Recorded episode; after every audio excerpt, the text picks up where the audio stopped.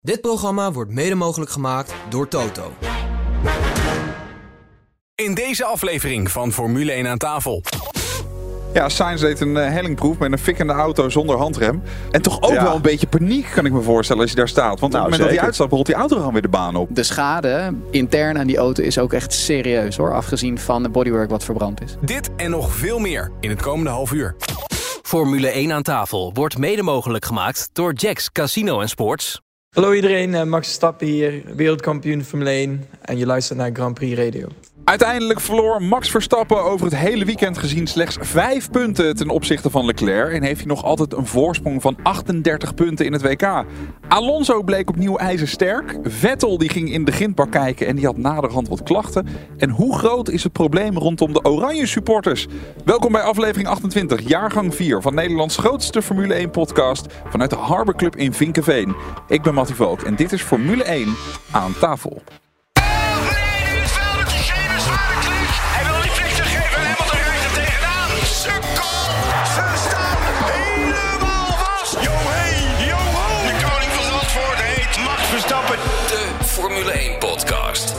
Formule 1 aan tafel.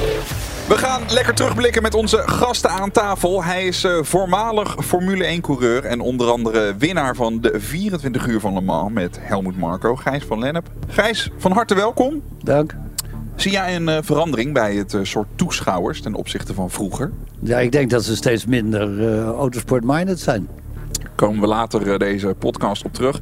Dan bij ons, hij is eh, coureur. We horen hem ook eh, tijdens de vrije trainingen als commentator op Grand Prix Radio. En hij is ondernemer. Bas Schothorst. Bas, welkom. Dankjewel, Mattie. Slaat de FIA een beetje door met hun boetes. En dan met name de geldstraf voor Verstappen, Leclerc, Hamilton na afloop van de race. Dat had dan te maken met het te vroeg in contact komen met de visio voor het weegmoment. Ja, wel toch. Ik bedoel, ja, moet je hier nou weer 10.000 euro boete per rijder voor geven? Gaat een beetje ver. Ik eh, kijk even naar rechts, naar Gijs. Eh, vroeger, toen jij nog reed, toen eh, had je natuurlijk helemaal niet dat soort dingen. Liep iedereen door elkaar heen, kon helemaal alles. niet. Helemaal niet. Maar dat was toch veel mooier eigenlijk. En natuurlijk moeten er regels zijn. En natuurlijk kan niet alles, maar dit gaat een beetje ver. En dan bij ons, hij is eh, coureur voor Lamborghini. Collega-host van F1 aan tafel. En technisch analist bij Grand Prix Radio, Jeroen Mul. Jeroen, welkom. Dankjewel Mattie. Is die auto van Max nou nog steeds te zwaar? Hij is weer te zwaar. Hij is weer te zwaar. Mochten de vaste fans eh, zich afvragen, waar is Frans Verschuur? Fransie is even op vakantie.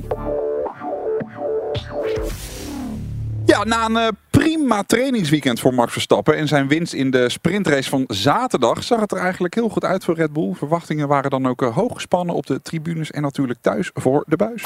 En zo is het zondag 10 juli 2022. Twee lampen aan. 3, 4, 5 en uit. En onderweg. Oeh, wat komen ze langzaam van hun plekjes. Maar Verstappen heeft een betere start dan gisteren. Zal de binnenkant goed verdedigen. George Russell zit te pielen bij Carlos Sainz. En Russell pakt die plek van Sainz daar. Sainz via de buitenkant. Dat mag wel bij de start. En dan wordt het richting bocht 3 wat spannend. Verstappen is beter weg dan dat hij dat was tijdens de sprint. George Russell vecht met Carlos Sainz voor de derde positie. En oh, kleine touché. Perez aan de buitenkant moet hij opletten. Krijgt ruimte van George Russell. Dus dat gaat goed. En is het hele veld door die derde knik heen gekomen? Het antwoord is ja. Sainz veilig op die derde plek. Russell kijkt. Buitenkant is daar voor Checo Perez. En Esteban Ocon is er ook weer. Oh, spin! Touché van Checo Perez. In het grind. Komt hij eruit? Ja. Zelfde verhaal als in Engeland. Eerste ronde problemen. Kan van achteruit opnieuw gaan beginnen. Ja, we zien Max eigenlijk eh, prima starten. Die Ferraris die zitten meteen wel heel dicht op de huid. Komen we zo over eh, te spreken. Maar het gaat eigenlijk al in de eerste ronde mis tussen Russell en eh, Perez. Ja, wie geeft wie hier geen ruimte? Wie trapt af? Bas? Ja, ik vond het gewoon een eh, racing incident. Eerste ronde, weet je, je komt daar bij elkaar. En ik, eh, ja, wat mij betreft was er geen straf nodig. Gijs? Nee, misschien geen straf nodig, maar eh Russell kan ook een beetje ietsje netter doen natuurlijk. Hè? En elkaar laten leven. Dat was nu niet zo. Want ze zitten naast elkaar en laat hem gewoon naar buiten lopen. Ja, Perez moet ergens heen, dus ja, die toucheren, ja, dat kan. Ik vond het wel meevallen hoor. En ik vind ook, kijk, Perez maakt natuurlijk de actie buitenom. En dan weet je ook dat je eh, verkeerd zit. Als iemand, eh, je ligt op de penalty stip. Ja, dat is wat er veel gezegd werd. Hè? Hij gooit zichzelf op de penalty stip. Nou ja, we hebben natuurlijk de afgelopen jaren op dit circuit in Oostenrijk in diezelfde bocht meerdere van dit soort incidenten gezien. Komen we zo nog, eh, nog te spreken over Vettel bijvoorbeeld. Ja, exact. Maar goed, wat dat betreft ben ik wel heel erg ehm, te spreken over het feit dat de raceleiding in dit geval echt een rechte lijn getrokken heeft en voor ieder gelijkwaardig incident dezelfde straf heeft toegepast.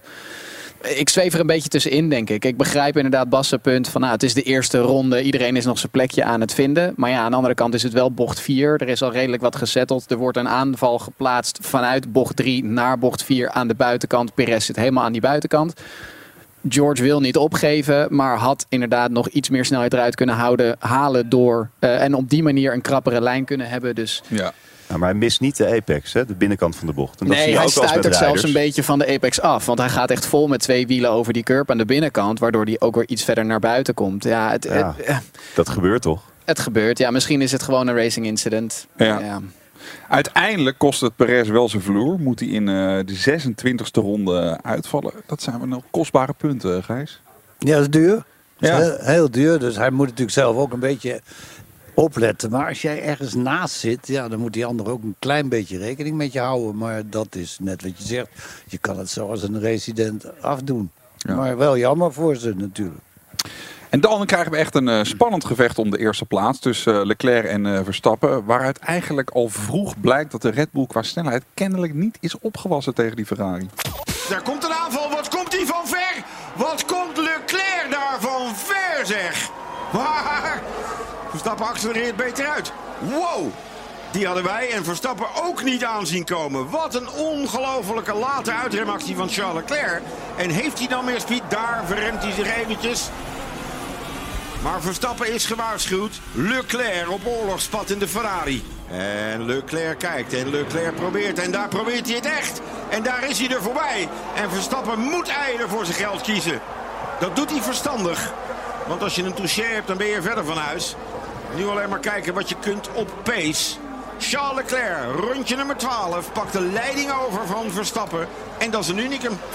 Tja, hoe kan het ineens? Waren die banden van Max niet in orde? Heeft eh, Ferrari de motoren volledig opengezet? Wat denk jij, Bas? Nou, het bleek gewoon tijdens de race dat, eh, dat de banden inderdaad van, eh, van Max, hè, in dit geval, eh, of misschien beide Red Bulls, dat weten we natuurlijk niet, maar bij Max eh, ja, te snel eh, eh, in temperatuur stegen. Ja. En daardoor, ja, dan, dan neemt gewoon de grip af. En, en dat zag je, was eigenlijk kansloos. Ja, er lijken een paar dingen eh, grond, aan grondslag te liggen, zeg maar, voor het verschil hier. Ene kant aan de kant van Red Bull. Ehm, zoals jij vroeg inderdaad aan het begin al, is de auto van, eh, van Max of de. Red Bull toch te zwaar. Ja. Het, eh, het schijnt zo te zijn dat de Red Bull na de updates die zijn gekomen recent weer 10 kilo zwaarder is geworden dan het minimumgewicht. Ze hebben keihard gewerkt aan het begin van het seizoen om die auto op dat minimumgewicht en het liefst iets eronder te krijgen. Kunnen ze dan met lood weer eh, bijwerken, zodat hij precies op dat minimumgewicht komt, maar op dat minimumgewicht te krijgen. Ja. Vervolgens hebben ze updates gebracht, wat inderdaad qua performance wel wat geeft, maar, ehm, maar ook weer gewicht bijgebracht heeft. Dus nou ja, dat gewicht is altijd funest voor je banden. Ehm, op het moment dat ja, je hebt gewoon meer massa die die bo- bocht uit wil, dan gaat die auto gewoon meer schuiven. Aan de andere kant was de Ferrari ook gewoon heel snel. Ferrari heeft gebruik gemaakt van de lage weerstandsachtervleugel die ze sinds Canada eigenlijk op de auto hebben zitten. Waardoor het topsnelheidsverschil tussen de Ferrari en de Red Bull, wat voorheen in het voordeel van de Red Bull lag, nu eigenlijk bijna nihil was. Ehm, Dus de Ferrari had al voordeel door de bochten, miste wat op rechte stuk. Dat hebben ze nu eh, teruggevonden door eh, minder downforce aan de achterkant te hebben. Met nog steeds stabiliteit. Ja, en daardoor was die Ferrari gewoon sneller. Maar dan moet je me toch even uitleggen. Die updates aan die Red Bull zorgen er dus ook voor dat die auto zwaarder wordt. Wat is dan het doel van die updates? Nou, dat zullen ze toch wel testen. Ik bedoel, dat is, je doet toch eh, short, kwalificatieronde, long runs. Ja, dan weet je toch, is een update ook echt een update. Nou ja, het, het zal qua performance wel bijgedragen hebben. Sterker nog, dat hebben we ook gezien in de kwalificatie. Het verschil is niet zo groot, maar Max was wel sneller. Iedere keer als hij naar een nieuwe set banden ging in de race, was hij ook meteen ijzersterk, supersnel en, eh, en kon hij de, de snelste raceronde zetten. Ja. Alleen zakte het daarna vervolgens te veel in. En eh, zo'n lange run simulatie met extra gewicht, ja, dat is in een simulator eh, en dat soort dingen heel moeilijk te testen. Daarvoor moet je toch echt op de baan gaan rijden. Iedereen heeft zich overigens vergist gisteren in de bandenconsumptie en de voorspellingen van Pirelli. Ja. dus ja, dat, daar heb je gewoon eh, live dingen voor nodig om daar echt uit te komen. Ja, en het zit natuurlijk. Sorry, het zit helemaal in details. De, de- zaterdag gaat het goed. Hè? Lijkt het allemaal, gaat Mhm. prima. Ja. En dan zondag heb je hoge slijtage. Maar wie weet wat ze met de cambers gedaan hebben, met de schokdemperafstelling, de rebound, you name it. Ja. Ze kunnen een miljoen dingen verstellen, maar daar hoor je nooit wat over. Want ik heb het gevoel dat dat ding misschien eh, net iets bu- buiten het gewicht, hè? Die 10 Mhm. kilo, dat kost gewoon een of anderhalf tiende. Ja.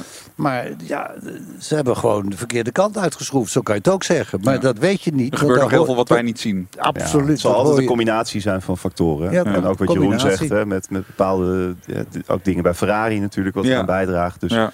ja, uiteindelijk is het natuurlijk, eh, ja, was het pijnlijk om te zien eigenlijk. Rondje later probeert eh, Max meteen een undercut. En eh, die gaat naar de hardste band. We luisteren even mee. Maar dat is nog altijd 2,5 van de leider. Maar goed, anderhalve seconde. Stappen naar binnen of Verstappen. Hey, Max gaat naar binnen. Meteen naar binnen. Undercut. Rondje nummer 13. Dat is wel vroeg, hè? Dat is wel vroeg. Maar doen. Die gaat naar hard.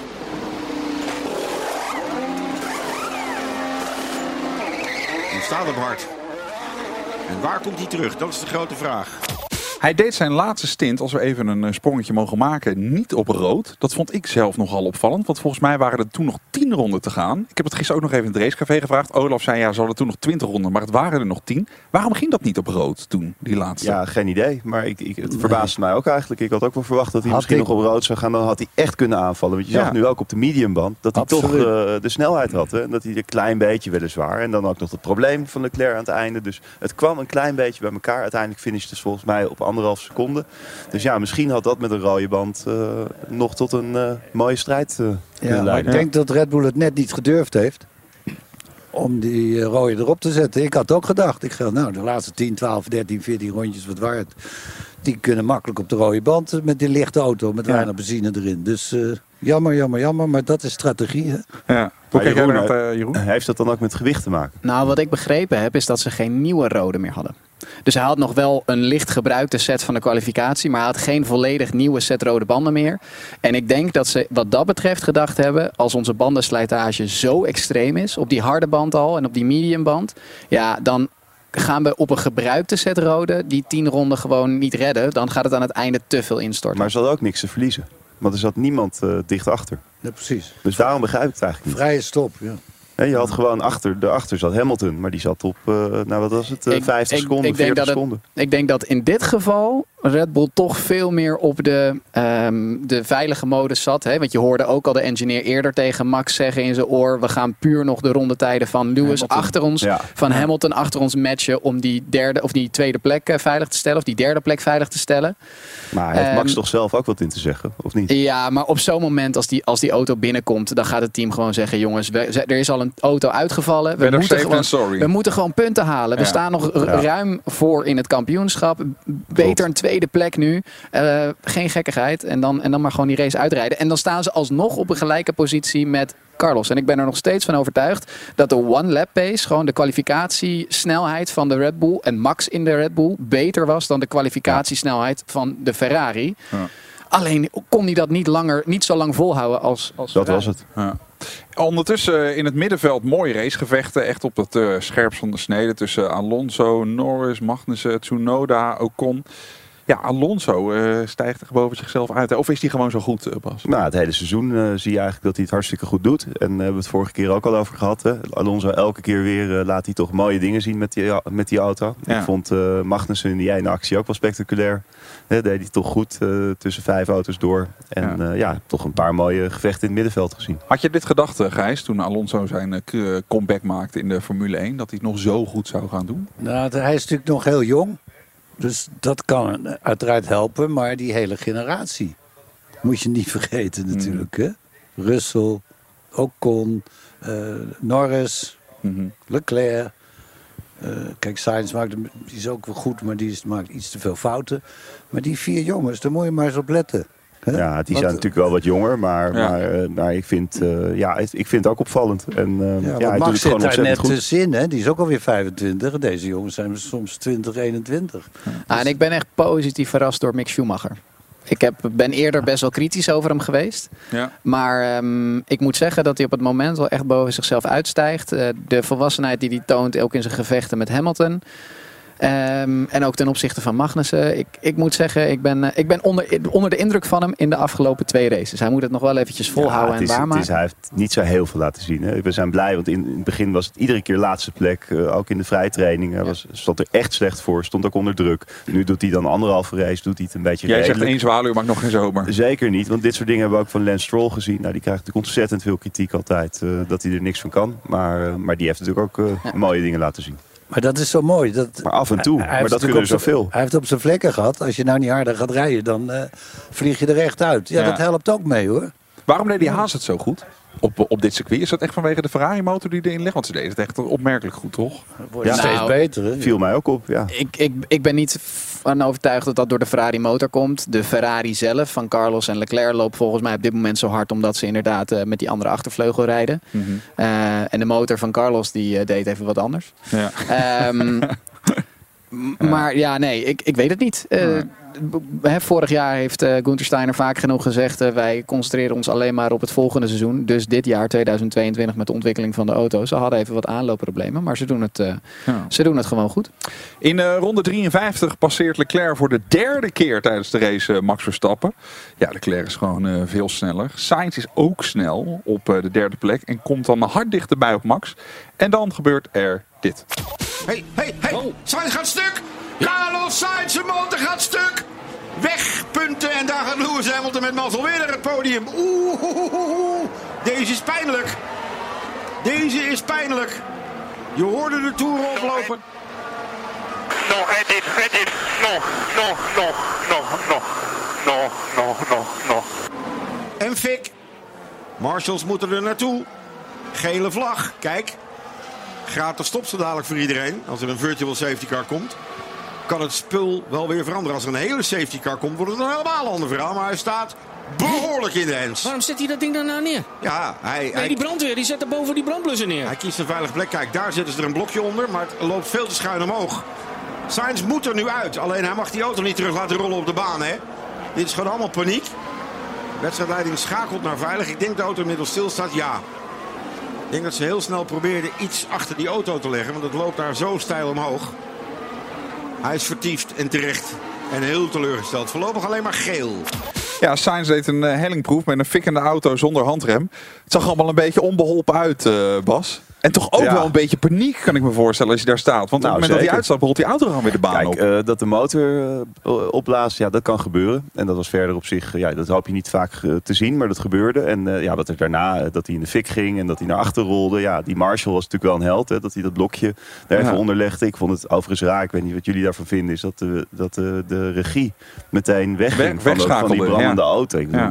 Nou ja, weet er is je, nog niet zoveel aan de hand. Zoveel was er toch niet aan de hand. Nee. En ik wilde juist zien wat er gebeurde. Kijk, als zo'n brandende auto de baan oprolt, ja, dan heb je natuurlijk echt een probleem. Hè? Ja. Dus gelukkig is dat voorkomen.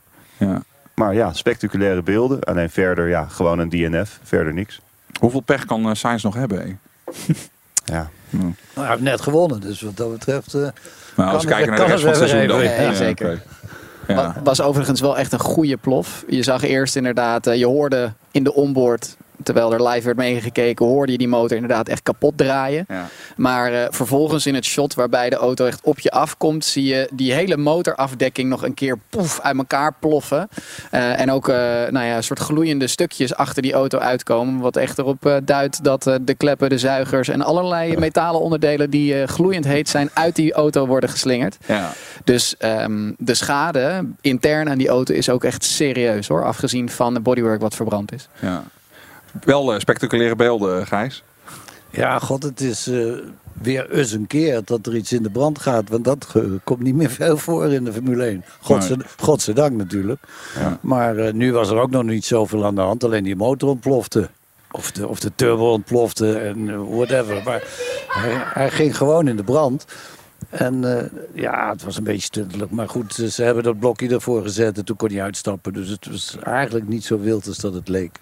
Zometeen in eh, F1 aan tafel maak je kans op een eh, volle tank brandstof voor je auto en een Flitsmeister 2 pakket voor onderweg. Een vraag van eh, Samora over hoe het gaat in de Formule 1 qua spoedeisende hulp na een ernstig ongeluk, zoals vorige week met One New Joe.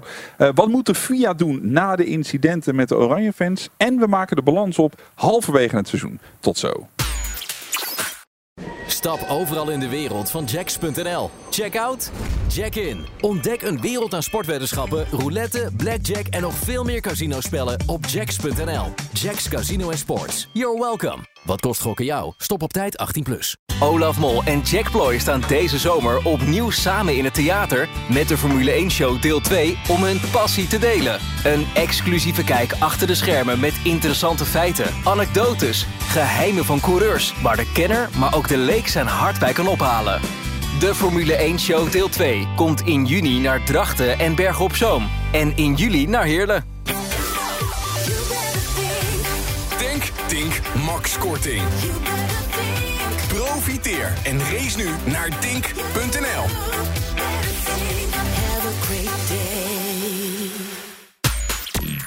Formule 1 aan tafel wordt mede mogelijk gemaakt door Jacks Casino en Sports. Welkom bij de grootste Formule 1 podcast van Nederland. Je luistert Formule 1 aan tafel. Er is een vraag binnengekomen via F1 aan tafel at grandprixradio.nl. Die is deze week van Samora Calor. Ik hoop dat ik het goed uitspreek, Samora. Anders hoor ik het wel. Eh, die zegt, ik werk op een eh, spoedeisende hulp waar regelmatig mensen komen na een ernstig ongeluk. Al die mensen die gaan door een CT-scan om te onderzoeken of er eh, ernstig inwendig letsel is. Hoe gaat dat in Formule 1 na bijvoorbeeld zo'n ongeluk als vorige week met New Joe? Eh, wordt hij naar het dichtstbijzijnde ziekenhuis gebracht of staat er een speciaal F1-team klaar? Nou ja, goed. Wat je altijd al hoort eh, eh, is dat er een lampje gaat branden op de Formule 1-auto op het moment dat een bepaalde hoeveelheid G-krachten bij een impact wordt overschreden. Zodra dat lampje aangaat, moet een coureur sowieso eerst naar het medisch centrum om, om gecontroleerd te worden. En dan wordt er inderdaad op dit soort dingen, op tekenen van interne bloedingen en dergelijke, wordt allemaal gecontroleerd. Dus eh, ik weet ook dat het circuit van Zandvoort een volledig nieuw medisch centrum heeft moeten bouwen om te kunnen voldoen aan de voorschriften die de Formule 1 voorschrijft of die FIA voorschrijft voor een Formule 1 waardig circuit. Ja. en daar heb je gewoon operatiekamers, alles is aanwezig om in ieder geval die spoedeisende hulp waar Samora het over heeft om, eh, om toe te kunnen passen. Mocht er vervolgens inderdaad echt serieus wat aan de hand zijn, wordt zo'n coureur meteen overgevlogen, vaak met een helikopter naar het dichtstbijzijnde ziekenhuis en ook daar zijn allemaal Ja. protocollen voor. Dus. Is eh, de afgelopen jaren heel hard doorontwikkeld qua veiligheid en eh, ja, medische faciliteiten. Hoe was dat in, eh, in jouw tijd? Ja, wat matig. Ja. ja. Pleistertje. Ja, Ja. Maar, maar wij reden ook met de helft van het vermogen. En eh, ja, het was veel gevaarlijker vroeger. De circuits werden veiliger, de auto's werden veiliger. Alsmaar hè, stapje op, stapje op, stapje op. Ja. En eh, de brandveiligheid eh, met, de, met de blusmateriaal. En wat er de- na Zandvoort toen gebeurd is in 71. Ja, het is altijd hetzelfde verhaal. Ik kan leuk zesde worden, maar daar heb ik niks aan. Als er iemand zich doodrijdt. Maar tegenwoordig ben je binnen zeven seconden op elke plek van het circuit. Bijvoorbeeld in Zandvoort. Maar het is altijd het kalf enzovoort. hè. Ja. Dus, eh, maar het is fantastisch zoals het gaat. Kijk je nog wel eens nu en dat je denkt met terugwerkende kracht, jeutjes, we namen toen wel heel veel risico. Nou, we namen niet het risico. We, we deden gewoon wat de baas zei dat je moest doen. Ja, die auto's En- waren natuurlijk heel onveilig. en je Volgens wist mij in niet- jouw je- tijd, Gijs, kon je beter niet in de gordel zitten dan wel in de gordel zitten. Ja, dat hangt er je een beetje vloog. Ja, dat hangt er een beetje vanaf. Je, je wilde dat je eruit vloog. In dus die, Spa, die auto's gingen gewoon in de wel, fik. in Spa wel, maar later, een jaar later, hebben ze toch eh, voor veiligheidsriemen gekozen. En terecht misschien. Maar wij hadden gewoon, moesten een beetje geluk hebben. Ja. Anders dan kwam je er niet. Een beetje geluk. En Nou. daarom zit ik er nog. Ja. Om nog maar even Nou, aan, Veel geluk. Daar zijn we allemaal blij mee, eh Gijs. Nee, Om nog maar even aan te geven hoe ver de veiligheid in Formule 1 tegenwoordig gaat. Ehm, Formule 1 teams moeten eh, krijgen aan het begin van het weekend verplicht voorgeschreven welk type headrest ze moeten gebruiken. Ze hebben er namelijk drie verschillende. Eén met wit schuim, blauw schuim en roze schuim.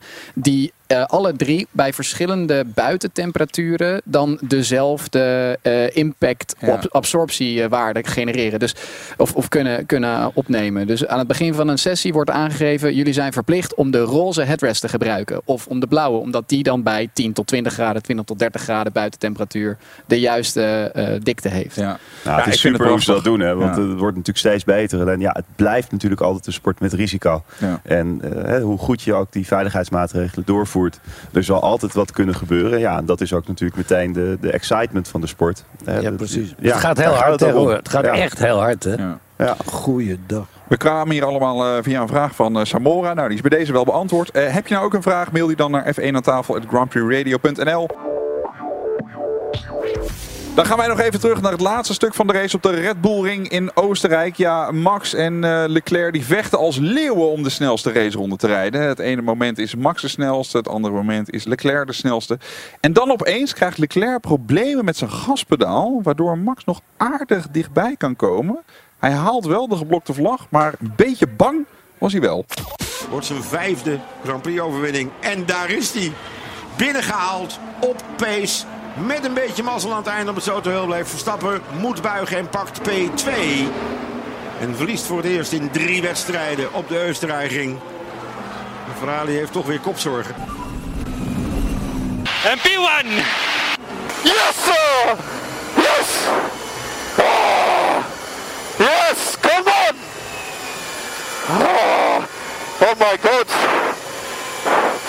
I was scared. I was really scared.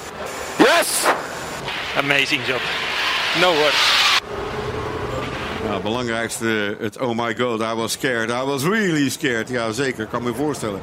Als je auto niet meer helemaal doet wat je doet en je hebt je teamgenoot zijn auto in vlammen op zien gaan, dan word je daar niet vrolijk En van. in je spiegel kijkt en die Red Bull komt dichterbij.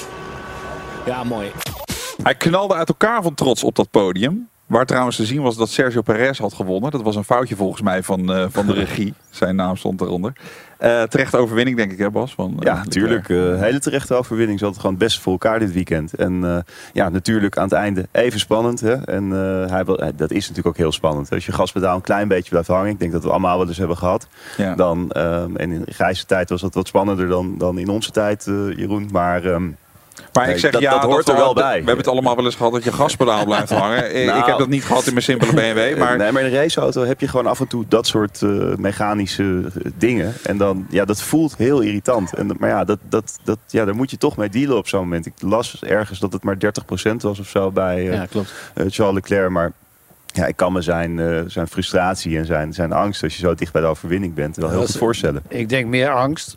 Want eh, als je om en om ongeveer nog de snelste ronde kan rijden... dan, dan zal het niet zo erg zijn blijven hangen, denk ik. Maar nee, hij het is meer dacht het gevoel. misschien, het is het gevoel. Ja. En oh, als het nou eens echt gebeurt, ja, dan ga je rechtuit. Het is heel Ja, het kan ook opbouwen. hè, Dat hij ineens zeg maar helemaal Ja. blijft hangen. Dat je hem zo langzaam voelt aankomen. Ik heb vroeger in de karting ook wel eens gehad. Dat je dan, eh, ja, dan ging je ook wel eens rechtdoor. Ja, dat maakt niet zoveel uit. Maar eh, Maar we moeten het zo zien, het gaspedaal gaat niet helemaal terug naar neutraal eigenlijk. Hè? Nou, dat is dus heel even de vraag. Eh, het gaspedaal in een Formule 1 auto is fly-by-wire, zoals dat heet. Dus het is een elektrisch gaspedaal eigenlijk. eh, wat niet fysiek zit, verbonden zit met de gasklep in de motor. Maar het is een, een elektrische sensor die meet, oké, jij drukt nu 3, 4, 18, 100 procent het gaspedaal in. Dan zetten we ook naar rato de gasklep open. Ehm, Leclerc gaf wel aan over de boordradio dat zijn throttle pedal weird voelde. Dus dat het gaspedaal gek voelde. Dus dat lijkt er wel op dat daadwerkelijk fysiek het pedaal niet helemaal goed terugkwam. Ja. Dan kan het gewoon zijn dat er iets tussen zat, iets bleef plakken, weet ik veel. Het kan ook zo zijn dat er elektronisch iets niet goed was, waardoor hij wel het gas losliet. Maar de gasklep nog wel eh 30% open bleef staan. En om, met name omdat het zo constant was, ja, denk ik toch meer dat het daarin zit. Ja. Ehm, maar je zag inderdaad zeker toen we onboord met hem meereden tijdens die problemen, ook in de graphics op zijn Halo, dat het gas gewoon een stukje Ja, open 10% bleef staan. volgens mij, ja. Precies, Ja. terwijl hij de bocht ingaat, ja, dan blijft die auto doorduwen. De remmen zijn abs- absoluut sterker ja, en dan de met motor. schakelen, met terugschakelen had hij problemen. Want Ja. dan pakt hij hem dus niet. Dat hoor je ook over de radio. Ja, heel irritant. Zeker als je Ja. tien rondjes voor het einde en je ligt eerste. Maar zijn rondetijden bleven nog wel op peil. Daarom was het meer gevoelsmatig probleem. Dat het een daadwerkelijk probleem was. Anders rij je niet eh, continu dezelfde rondes. En die laatste twee ronden liet die Max misschien een beetje komen. Ja, dan ging je op zeven rijden. Maar ja, het was, niet, het was uiteindelijk viel het wel mee. Ja. Eh, we luisteren nog even naar eh, Max na afloop van de race. Hi Max, um, considering the pace of the car, I guess in that middle phase of the race, are you pretty pleased with second? Yes, better than I expected at one point during the race, but of course, um, you know, after Carlos um, encountered his issues, um, we had another shot at it. But I think overall, um, yeah, we were just lacking a bit of pace throughout the race, and we were just struggling on the time management, which is a bit confusing at the moment, which we, we need to understand a bit better um, because normally we are quite okay on that. You I was going to say, are you surprised by that? Because really, throughout the weekend, you felt pretty comfortable, didn't you? All? It felt alright, but even yesterday in the sprint in the sprint race, they looked very quick at the end. So I always expected expected it to be close, but I didn't expect them to be this quick. Ja, voorlopig is er nog geen enkele bedreiging toch voor zijn eh, WK-klassementpositie. de eerste Nou positie. ja, hij staat nu 38 punten voor. En dat is natuurlijk niet zo heel veel. Als je 25, 26 punten kan eh, verdienen tijdens een raceweekend. Ja, dat kan ook zo weg zijn. Dus ze moeten wel alert zijn. Ja. Maar goed, het ziet er natuurlijk goed uit. Max heeft zes races gewonnen dit jaar. Ja, dat is best wel ja, dominant ten opzichte van de rest. Dus ja, ik denk dat hij gewoon eh, richting het wereldkampioenschap gaat. Maar ja, wel even alert zijn. Raad het autogeluid. We geven je in eh, F1 aan tafel de kans om een volle tank brandstof voor je auto te winnen. En het Flitsmeister 2 pakket ter waarde van 80 euro in Raad het Autogeluid. Mario de Pizzaman die staat in Druten. We spreken Jan Knevel van het eh, wereldberoemde bedrijf Paul van Bergen. Jazeker.nl. Ik zie hier een auto die ik hier niet vaak zie staan. Nee, nee, Engels theehuisje. Doe de kofferbak maar dicht. Daar gaat hij. Zo? Ja, hij valt hard. Het is geen bench. Vinden we deze auto? Deze vinden we op www.paulvanbergen.nl. Daar vind je hem wel. Ja, weet je van welke auto je zojuist het geluid hoorde? Stuur dan eh, je antwoord naar F1 aan tafel grandprixradio.nl. Winnaar van vorige week is Kelvin Huang. En het geluid betrof een Mercedes-Benz A-klasse AMG 250e. Kelvin, gefeliciteerd met eh, je rijplezier. Met je gratis volle tank brandstof voor je auto bij Tink. En je wint dus ook het Flitsmeister Tour pakket ter waarde van 80 euro. Die altijd aanstaat als je gaat rijden. Ja, de Nederlandse Formule 1-fans hebben zich niet heel populair gemaakt in de media de afgelopen dagen. Er zaten naar schatting 60.000 oranje fans in eh, Oostenrijk. En naderhand kwamen er meldingen van vrouwen die te maken hadden met grensoverschrijdend gedrag. Maar er waren ook eh, meldingen van racistische, homofobe en vrouwonvriendelijke opmerkingen of handelingen. Ja, altijd complex onderwerp eh, dit, heren. Bas, wat was je eerste reactie toen je dit las? Ja, ik kan me er wel wat bij voorstellen. In die zin dat eh, zoveel eh, supporters die samenkomen. Hè. De, de, de Max Verstappen supporters zijn natuurlijk ook vaak eh, ja, mensen die niet heel lang Formule 1 kijken. Dat is een beetje sinds, sinds Max. Ja. En ja, dat, is, dat trekt toch ja, met die, in die grote getalen wel wat ander soort supporters aan. Meer voetbalsupporters. En ja, daar hoor je natuurlijk als je bij een voetbalwedstrijd zit, hoor je ook van alles voorbij komen. Ja, dat het naar vrouwen gericht is, ja, ik vind het altijd een beetje triest. Want zeker als iemand daar werkt of weet ik veel wat, wat heeft het voor zin om daar eh, half lam dat soort opmerkingen te maken. Ja, ik vind het heel triest. Maar, Ja. ehm, en ik vind het goed ook dat de VIA daar een statement tegen maakt. Ik denk dat de rijders dat ook moeten doen. Maar ja, wat doe je eraan? Hè? Kijk, die supporters komen met z'n allen samen. Het is natuurlijk wel geweldig dat Max zoveel support heeft. Eh, elk jaar natuurlijk in Oostenrijk, maar ook op andere circuits inmiddels waar je ze met z'n allen voorbij ziet komen. En, eh, ja, en alcohol is natuurlijk een, een issue. Hè? Dat, ja. Wat ik altijd zo lastig vind aan dit soort situaties is dat, laten we ervan uitgaan inderdaad, dat er 60.000 man in Oostenrijk zitten. Eh, er komt een eh, statement naar buiten hè, van, de, van de FIA die het, die, het afkeurt. Ik vind het zo moeilijk om in te schatten hoeveel mensen hieraan schuldig zijn. Want op het moment dat je zo'n statement uitbrengt, dan kaapt het bijna het hele weekend qua gevoel. Terwijl misschien was het voor 99% een fantastisch weekend. En dat is niet om de gevallen die zijn eh, gebeurd weg te zetten of te bagatelliseren. Dat moet echt niet kunnen. Alleen ik vind door die statements, ja, wordt dat hele weekend gekaapt. Ja, maar er moet wel iets aan gedaan worden. Want het is, wel, het is wel een slechte ontwikkeling. En het straalt misschien ook ergens slecht op Nederland af. Of op Max. Of eh, Mhm. weet ik veel hoe je, hoe je dat kan zien. Ja, en dat is natuurlijk wel jammer. Op Spa-Francorchamps hebben we, het ook, eh, hebben we ook wel dat soort geluiden gehoord. Hè. Er waren natuurlijk oorspronkelijk ook altijd heel veel oranje fans. Ja. Ja, en dan hoor je toch wel van andere mensen. Van, ja, dat, die gedragen zich niet altijd eh, zoals de gemiddelde Formule 1-fan zich gedraagt. Nee, ik sprak toevallig eh, iemand bij, mij, bij mijn werkgever, een, een, een meisje van, van 24, die eh, ieder jaar naar Spa gaat. En ik vroeg gewoon van, joh, heb je dat dan wel eens meegemaakt? En die zei, nou ja, ik heb er niet heel veel moeite mee, maar ik word wel regelmatig als ik daar over de camping eh, loop, gewoon eh, zonder vragen opgetild en op nekken gezet. En toen zei ze, ja, ik moest daar wel om lachen, maar het is natuurlijk eigenlijk totaal belachelijk. Ja, totaal. Ja. Ja, maar het is, eh, de- de goede moet altijd onder de kwaaie lijden. En de- er is een groep die dat moedwillig doet. Dat is niet alleen in de autosport, maar dat is natuurlijk in andere sporten ook. Maar net wat je zegt, het statement is natuurlijk voor 60.000 man. Maar ja, er zijn 59.500 die eh, een prachtig weekend hebben. Alhoewel ze wel ietsje minder rook mogen maken. Want anders dan krijg je dat in je longen. Dat is allemaal troep. En je ziet niks meer, maar dat is dan jammer. Dus dat zouden ze moeten doen. Maar Ja. hoe je dat moet stoppen, dat weet ik ook niet. Een paar keer zeggen. Joh, steek dan zo'n ding af aan het eind of zo. Maar niet te constant. En die paar mensen, ja, als je genoeg politie hebt, dan moet je er een paar eh, flinke eh, moet je oppakken. Nou ja, straffen, maar ook eh, natuurlijk ja, met, met, in voetbalstadions, om dat bruggetje te maken, zie je dat ze dan vaak ja, geen alcohol schenken. Hè, dus dat je dat evenementenbier krijgt of, of alleen maar fris. Ja. dat helpt in ieder geval iets. Ja, zouden ze dan niet gewoon zelf meenemen? Ja, natuurlijk. Maar dat zijn er dan wel weer minder dan dat je daar eh, gaat schenken. Dus. Jeroen heeft de oplossing voor alles, ik zie het. nee, ik, heb helemaal, ik wil alleen maar zeggen dat het zo jammer zou zijn als inderdaad Formule 1 op een gegeven moment een dergelijk. Nee, niet. eh, De, de goede reputatie van Formule 1-fans hier aan ten onder gaat. Al- door de jaren heen was het altijd zo dat. Kijk eens naar Formule 1 of autosport. Daar kan een Ferrari-fan naast een Mercedes-fan en een Red Bull-fan op de tribune zitten. En met elkaar juichen om wat ze, kunnen, wat ze zien. En de strijd tussen eh, de rijders waarvoor zij, ehm, nou ja, waar- waarvoor zij fan zijn.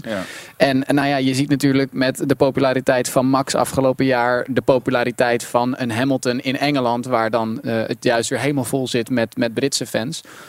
Dat dat, dat ja, toch iets meer die, die kampen creëert. En, ehm, en aan de ene kant is het heel mooi om te zien dat je inderdaad zoveel enthousiasme en zoveel meer interesse in Formule 1 krijgt. Maar het zou heel jammer zijn als de reputatie van Formule 1 fans en, en het bezoeken van een Formule 1 race hier aan ten onder gaat. Maar Zeker ook als daar een soort racisme eh, ook nog in voorkomt. Hè? Want dat straalt natuurlijk ook wel heel slecht af op, eh, op, op ons allemaal eigenlijk. Als dat eh, zo de overhand krijgt. Ja, maar ik vond het zo jammer dat Lewis dan inderdaad. Nou ja, Lewis maakte dan de opmerking over het feit dat de Oranje fans eh, aan het juichen waren toen hij de bandenstapel inging tijdens de kwalificatie. Maar dat doen ze over en weer. Ja, Dat, doen- ja, dat doen ze over en weer, maar het is over en weer niet goed. Nee. Hè, het feit dat Lewis staat te juichen op het moment dat Max eraf gaat, of dat eh, Lewis fans staan te juichen in, eh, in Engeland eh, als Max eraf gaat, dat is niet goed. En ook andersom niet Ja, dat eh, voorkom je dat, Jeroen? Want dat is toch in voetbal hetzelfde als iemand Nee, ik denk dat je dat nu niet meer gestopt krijgt. Maar ik, ik ben het wel eens met Jeroen in die zin dat ehm, op het moment dat je dat voor de voeten werpt van iemand die daar aan meedoet, dan krijg je meestal de opmerking: ja, maar moet je eens even kijken wat zij doen. En dat vind ik wel een beetje een soort van kleuterschoolredenatie. Dat de Ja. juf binnenkomt en dat, dat, dat de een de ander je, gedoe weet heeft. wat, je weet wat vorig jaar in Silverstone gebeurde. Ja. Eh, gaat Ja, maar dat in- was ook in- niet goed In de hekken hangen en eh, zwaaien en doen terwijl Max ongeveer bijna dood is. Dus eh, dat is ook niet goed. Hè? En dat blijft dan een beetje hangen en daarom gaan ze joelen.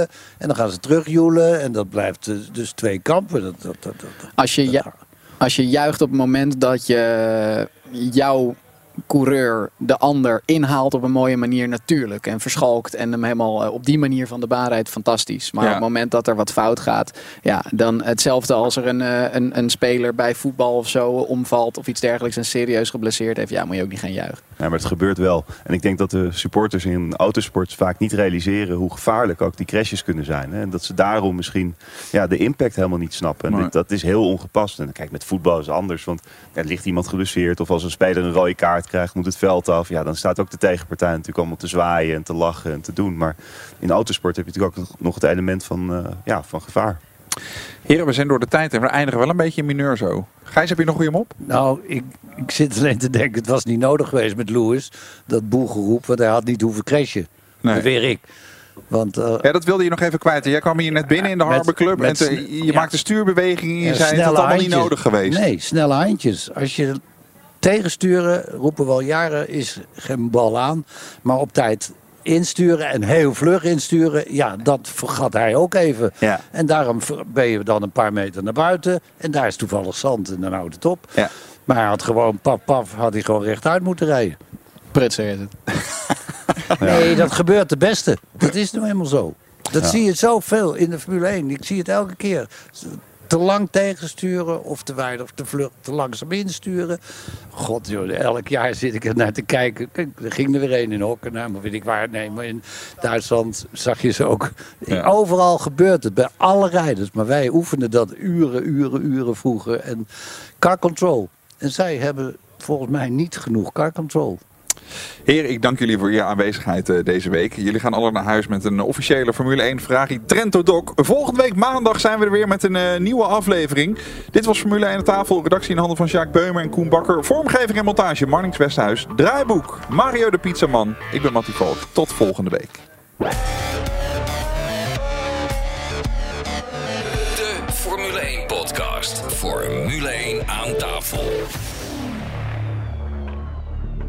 Ja, in eh, de Harbor Club in Vinkenveen komt hier eh, weer wat heerlijks op tafel uit handen van Wouter. Wouter, wat heb je hier op tafel gezet, jongen? Hele goede middag heren. Ik ben, ik ben weer terug. Dus ik heb uh, skirts voor jullie gemaakt. Ik heb wat uh, gauwbaus met uh, fishcakes erop gedaan en een surf voor jullie gemaakt. Heerlijk Wouter, jij zegt ik ben weer terug, maar binnenkort ben je weg. Want ik heb geruchten gehoord dat jij de Harbor Club gaat verlaten. Ben jij overgekocht door een andere podcast of ga je zeg maar de horeca kant verlaten? Nee, ik blijf wel in de horeca werken, maar ik, uh, ik ga dichter in mijn, in mijn eigen stad uh, werken. Dus vandaar dat ik die keuze heb gemaakt. We zullen je voorspellingen gaan missen. Ja, maar ik heb altijd maar één voorspelling, dus het zal waarschijnlijk niet heel moeilijk zijn. Nou, doe even je voorspelling voor heel komend uh, 2023. Max Verstappen wordt wereldkampioen. ja, heel goed. Dankjewel uh, Wouter. Dank je. Heren, er komt een uh, hittegolf aan. Hoe gaan we het hoofd koel cool houden, Bas? Nou, gewoon lekker veel buiten zijn. Hè? Lekker veel buiten zijn. Varen door de grachten en terrasjes pakken. Heerlijk. Heerlijk. Gijs? Ja, rustig aan hè. Ja, rustig aan. Beetje golven. En, Beetje golven? Ja, ook, tuurlijk. Heerlijk. Ja. Ga je nog een beetje scheuren ook, ergens? Met een mooie open Spider Porsche of zo? Nee, even niet. Maar ik ga, oh ja, wel, aanstaand weekend. Oh, wat leuk. We hebben een historische Grand Prix, daar ben ik natuurlijk drie dagen. En dan gaan we, ja, maar het is Carrera-tijd. Dus uh, het zal met een of andere Carrera-RS rijden of ik zo. ben er ook, oh, uh. Iets simpels. simpel, oh, ja, ja. Bas is er ook? Ja, ik ben er ook, ik ben er ook, Gijs. Ik doe een demonstratie daar met uh, elektrische LMP3-auto. Die we aan het, uh, Ah, in oh. samenwerking met, uh, met de TU in uh, Eindhoven. Oh, Uh, zijn we op dit moment met een nieuw project bezig. Waarin we proberen uiteindelijk aan de start van de 24 uur van de maand te komen. Oh, met gek. een volledig elektrische uh, ja, LMP3 auto. Dus uh, ja, waanzinnig uh, initiatief. En ik uh, doe daar uh, wat test- en ontwikkelingswerk voor. Wat tof. Heb je nog een uh, tip voor de 24 uur landen van uh, Le Mans, Gijs? Een tip voor de 24 uur, die is al geweest. Nee, dat begrijp ik. Maar stel dat hij ooit aan de start komt met die wagen. Ja, zo hard mogelijk rijden. Dat is tegenwoordig zo, als kan je niet winnen. Nou, en Ja, ik denk een verlengsnoertje. ja, dankjewel Jeroen. Ja, dat denk ik ook. Formule 1 aan tafel wordt mede mogelijk gemaakt door Jacks Casino en Sports. Let op. Alle gebruik van hetgeen in deze podcast F1 aan tafel wordt opgemerkt is ongeoorloofd. Zonder expliciete schriftelijke toestemming te zaken verkregen van Grand Prix Radio. Met inachtneming van een duidelijke, deugdelijke bronvermelding met link.